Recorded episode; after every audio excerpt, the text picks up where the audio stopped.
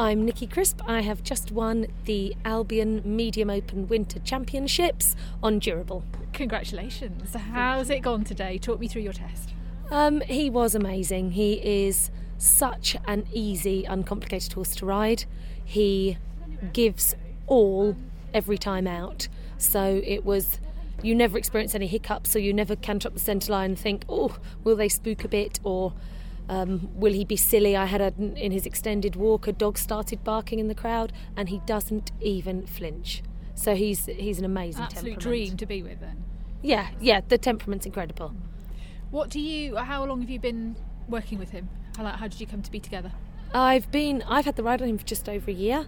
Um, the lady that co-owns him with me, Viv Gleave, she found him in Holland as a two-year-old, and owned him from then and had a different rider um, ride him, and he won some of the young horse classes as a four year old.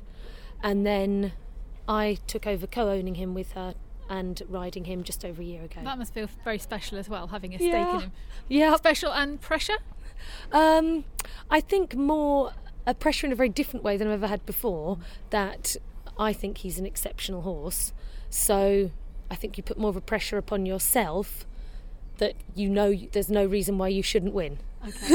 so if I screw up, I've probably let him down, as opposed to you couldn't ever stand there and say, "Well, I don't quite have the right horsepower," or "It doesn't trot well enough," or you know, "My walk's rubbish." No so excuses at all. There are no excuses. no hiding no. places either. No, no. so if it goes wrong, it's my fault. Where do you see things progressing with him now? I want him to small tour next year. I don't want to take him out before he's he's really good at the level, um, because I think when you've got a really good horse, it's important in terms of campaigning them to make sure they get seen at a certain level brilliantly, rather than fumbling through a test. So I want to wait till he's he's really ready, um, and then I would like to think that as a as a 10, 11 year old he'd Grand Prix. Because he's big, isn't he? He's He very is- big. He's 17 too, so he's he is tall, and I'm small. Yes. How does that work? He's just he's just light and sensitive to ride, so um, he he doesn't feel like a big horse. He's very elastic, so he doesn't ride big, which is lucky. Um, otherwise, I would uh, it wouldn't it wouldn't work otherwise.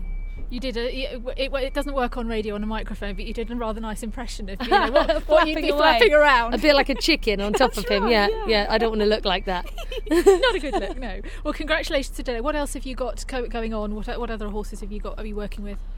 I've got stacks at home. I've got a barn full of them. I think I've got eight to compete this year, uh, ranging from novice babies up until uh, up until a Prix St George horse. So I've got loads to cam- campaign. Lots of youngsters, you know, sort of novice level onwards that I'm bringing on. Um, so give it a, a couple of years, and I should have a whole stack at, at this level and beyond. So Wow. I've got loads. Yeah. Loads on. Lots Yeah. to keep you busy. Congratulations for today, anyway. Thank you so much.